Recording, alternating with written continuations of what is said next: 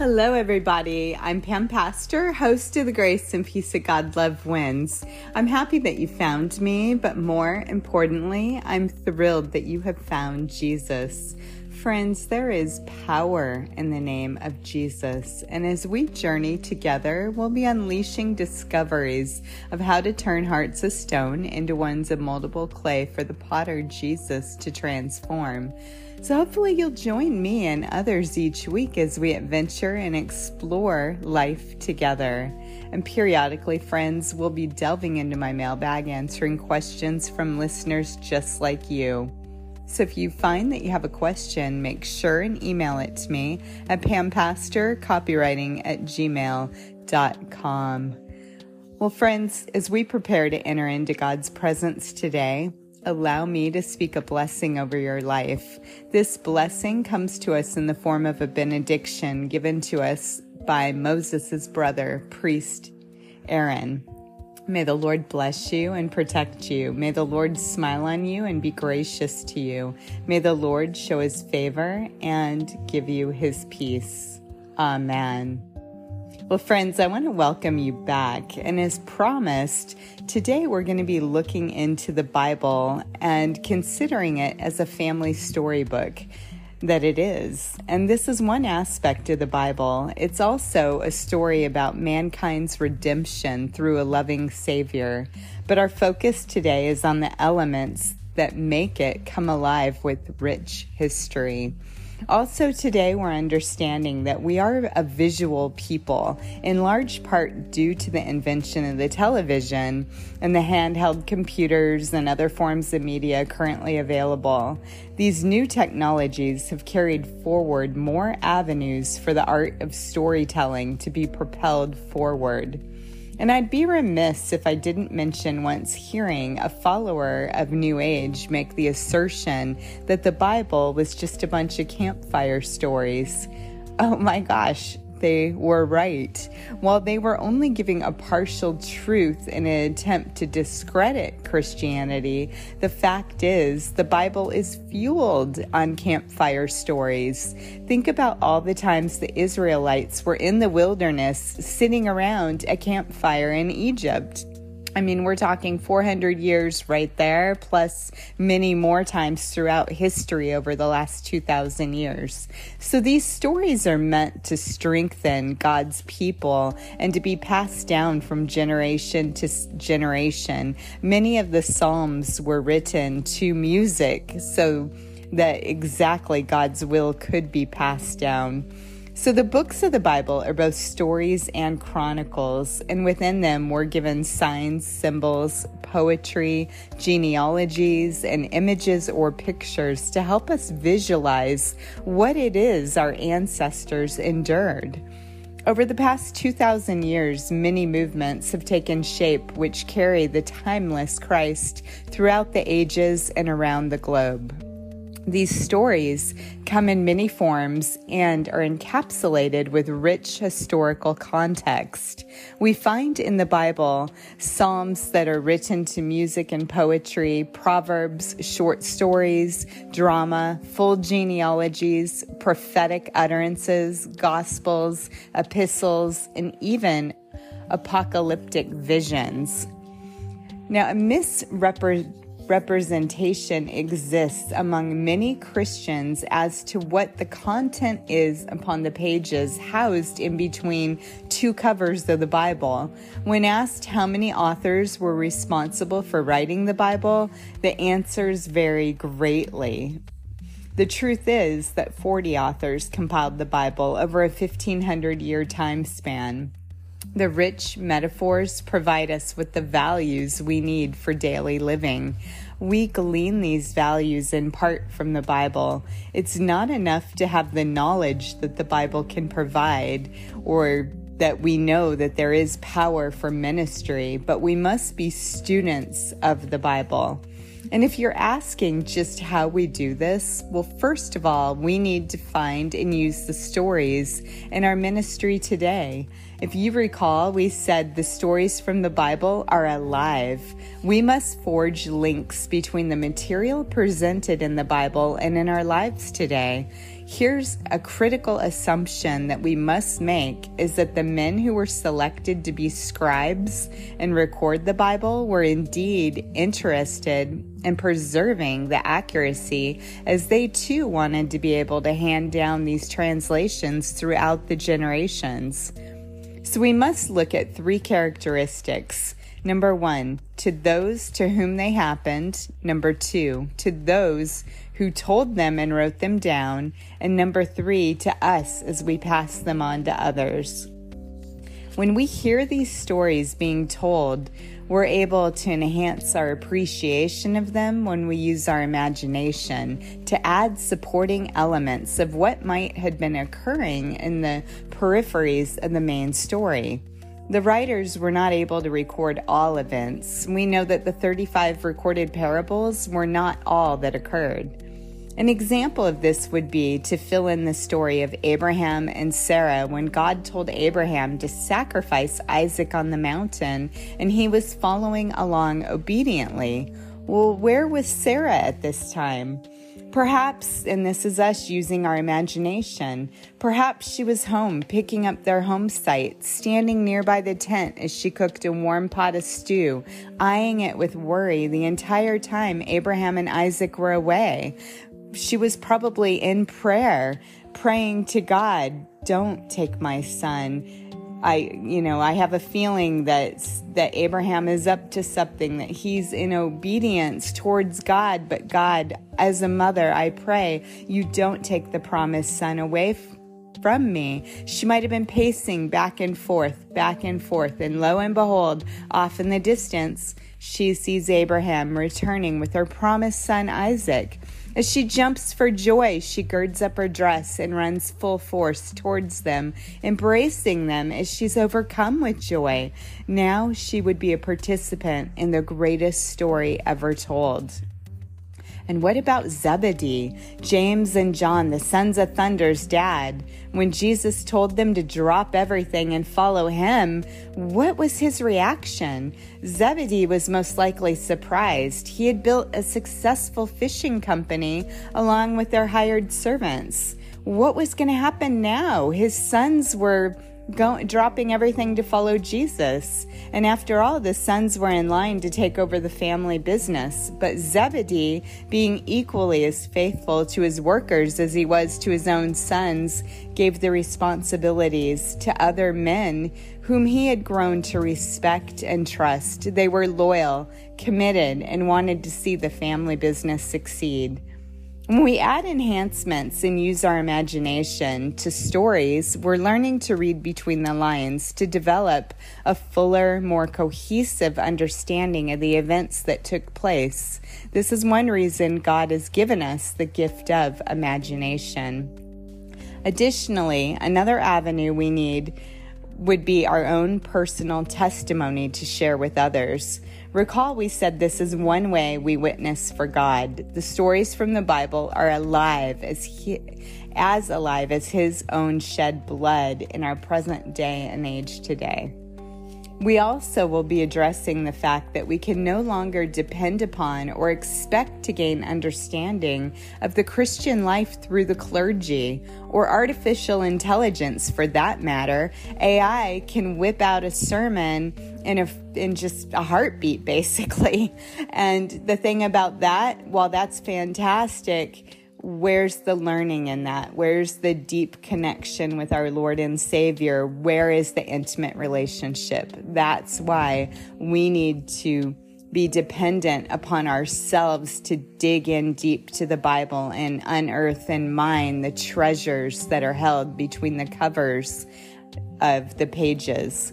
So listen to what Peter says in 1 Peter chapter 3 verse 15. Instead, you must worship Christ as Lord of your life, and if you're asked about your Christian hope, always be ready to explain it. These new believers needed to be prepared to share their faith. Some Christians hold to the belief that faith is a personal matter that should only be kept to themselves. While it's true, and I agree with the fact that we should not be boisterous or obnoxious in sharing our faith, our lifestyle, or our Christian perspective, others should be able to witness our hope in Jesus. We should always stand ready to tell of the great things Jesus has done in our lives. This is part of being a new priesthood. And you've probably heard the analogy that people have given that you may be the only Jesus somebody sees. Instead, we must create our own mental pictures of the Christian life. We'll discuss three ways of how to do this. And finally, we must have the ability to interject ourselves into the stories and the pictures. We'll do this again through imagination, and we'll walk through an example from the book of Mark, chapter 1, verses 14 through 39, that describes Christ's ministry. And if we cannot rely upon the clergy to spoon feed us Christianity, and I'm not saying that's any of you listening to this, I'm aware of my listener base. You're all educated in God's Word. But what is a lay parishioner to do? Instead of this reliance, we must create our own pictures of the Christian life by asking questions dissecting and pulling the material apart for ourselves, and then carefully analyzing all of the materials we have many avenues of learning available to us that will point us in the direction that God wants us to go. And historically, many lay people have expected members of the clergy who have been formally educated and ordained to teach them from the pulpit or by example. But we as believers have authority to create pictures with power that will move us to take action when it's right and sit still when it's not. This is where we are to pull biblical materials apart, asking questions and analyzing them. And what about interjecting ourselves into the stories, as I previously mentioned? Well, we're encouraged to use our imaginations and insert ourselves into the time period we're recalling, whether historical or present day. And remember, the theological educator is not the only person with the right answer. They can certainly steer and guide us towards the answers, but don't allow this to be a mental stumbling block. Jesus' love crosses all boundaries, including that of our children, who are interpreters and spread his message of love, hope, and encouragement. Oftentimes, Jesus has many right answers to a challenge, as evidenced by differing viewpoints. However, the fundamentals never change, and our salvation and saving faith is in Him alone. On Wednesdays, when we're not involved in the middle of a series, our episodes focus on Kid Talk.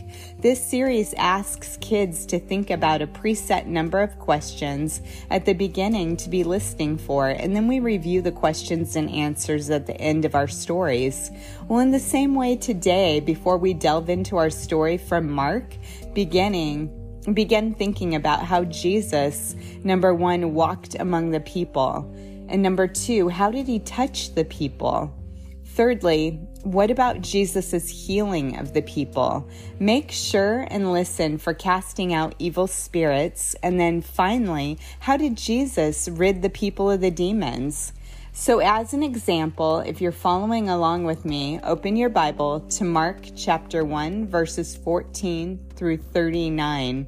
This story will describe Christ's ministry. Mark tells us dramatic, action packed stories. He gives us the most vivid account of Jesus' activities.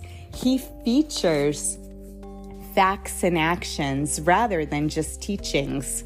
The way Jesus lived his life is the perfect example of how we should live our lives today. Later on, after John was arrested by Herod Antipas, Jesus went to Galilee to preach God's good news. At last, the time has come, he announced. The kingdom of God is near. Turn from your sins and believe this good news. One day, as Jesus was walking along the shores of the Sea of Galilee, he saw Simon and his brother Andrew fishing with a net.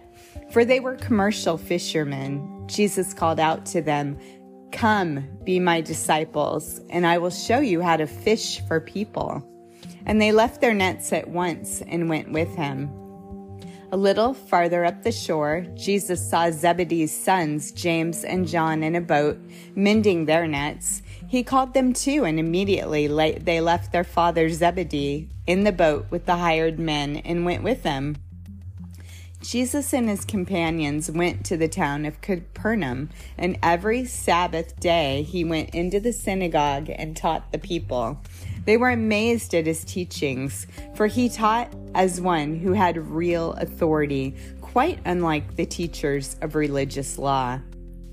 A man possessed by an evil spirit was in the synagogue, and he began shouting, why are you bothering us, Jesus of Nazareth? Have you come to destroy us? I know who you are, the Holy One sent from God. Jesus cut him short. Be silent. Come out of that man.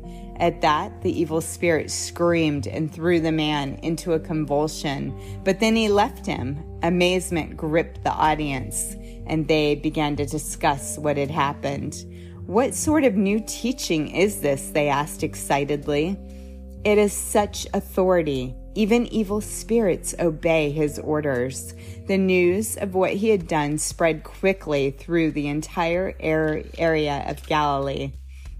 After Jesus and his disciples left the synagogue, they went over to Simon and Andrew's home, and James and John were with them. Simon's mother in law was sick in bed with a high fever. They told Jesus about her right away. He went to her bedside, and as he took her by the hand and helped her to sit up, the fever suddenly left, and she got up and prepared a meal for them. That evening at sunset, many sick and demon possessed people were brought to Jesus, and a huge crowd of people from all over Capernaum gathered outside the door to watch. So Jesus healed great numbers of sick people who had many different kinds of diseases, and he ordered many demons to come out of their victims. But because they knew who he was, he refused to allow the demons to speak. The next morning, Jesus awoke long before daybreak and went out alone into the wilderness to pray. Later, Simon and the others went out to find him. They said, Everyone's asking for you. But he replied, We must go on to other towns as well, and I will preach to them too, because that is why I came.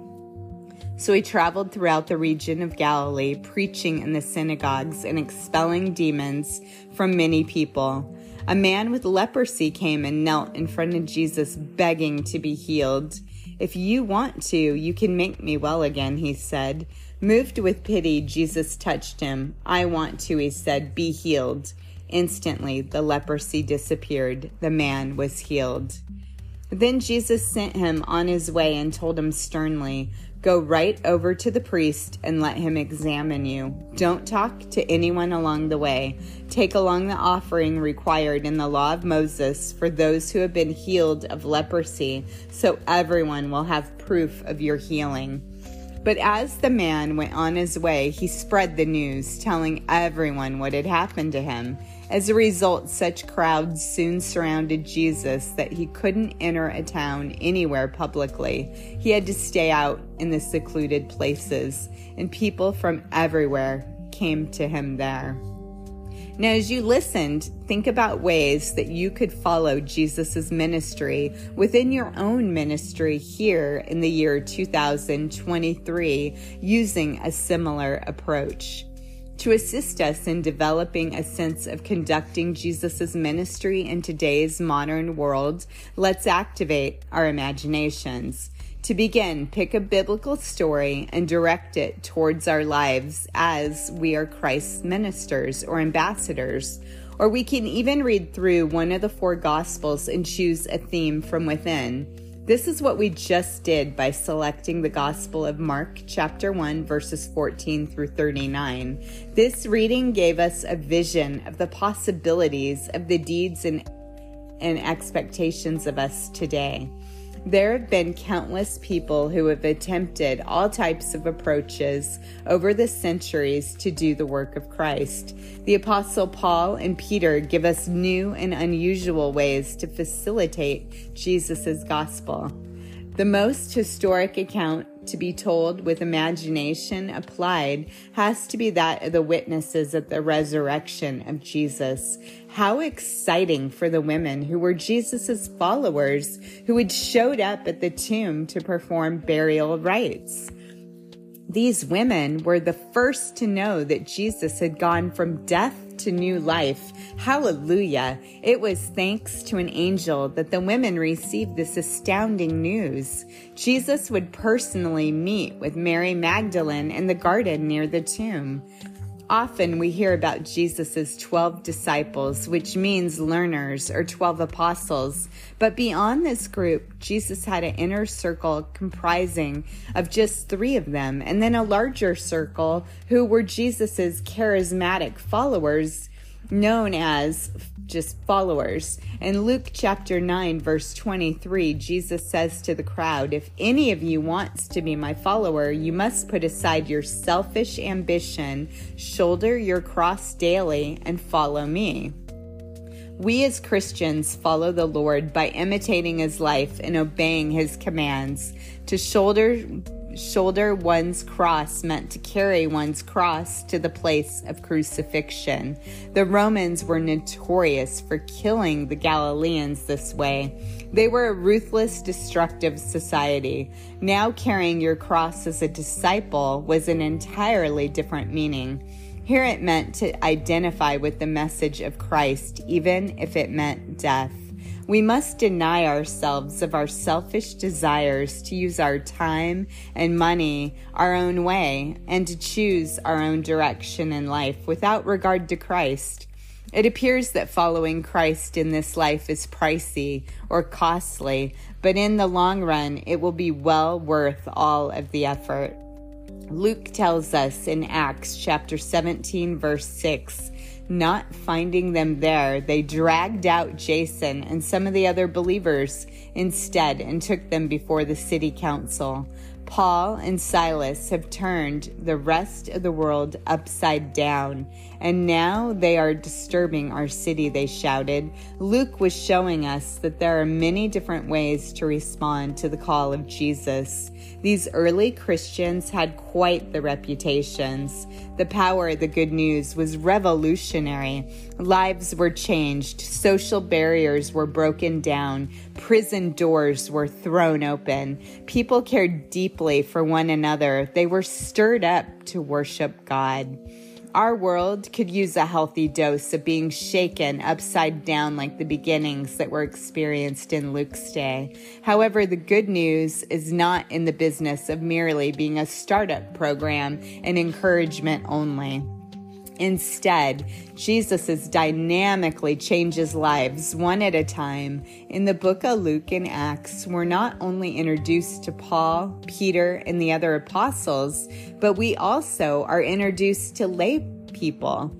Acts chapter 9, verse 10, Luke tells us that there was a believer in Damascus named Ananias.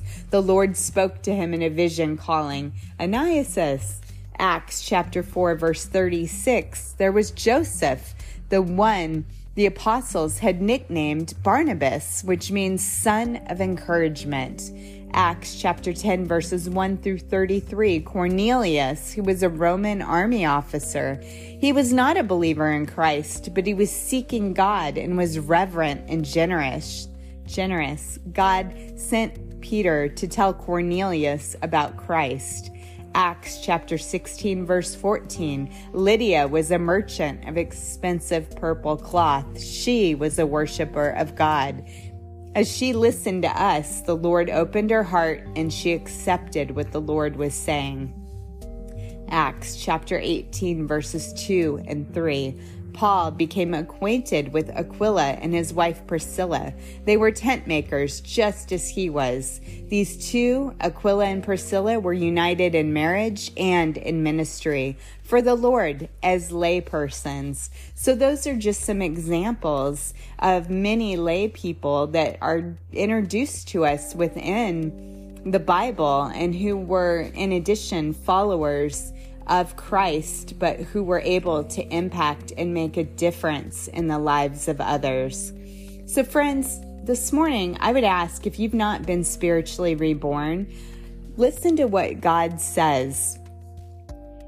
If He's made it clear to enter into the kingdom of heaven, a person must confess belief in His Son Jesus. In Apostles, Paul said in listen to what the apostle Paul said in 2 Corinthians chapter 5 verse 21. For God made Christ who never sinned to be the offering for our sin so that we could be made right with God through Christ. When we place our trust in Jesus, a divine exchange takes place. Jesus takes our sin, making us right with God, and our sin was placed onto Jesus at his crucifixion.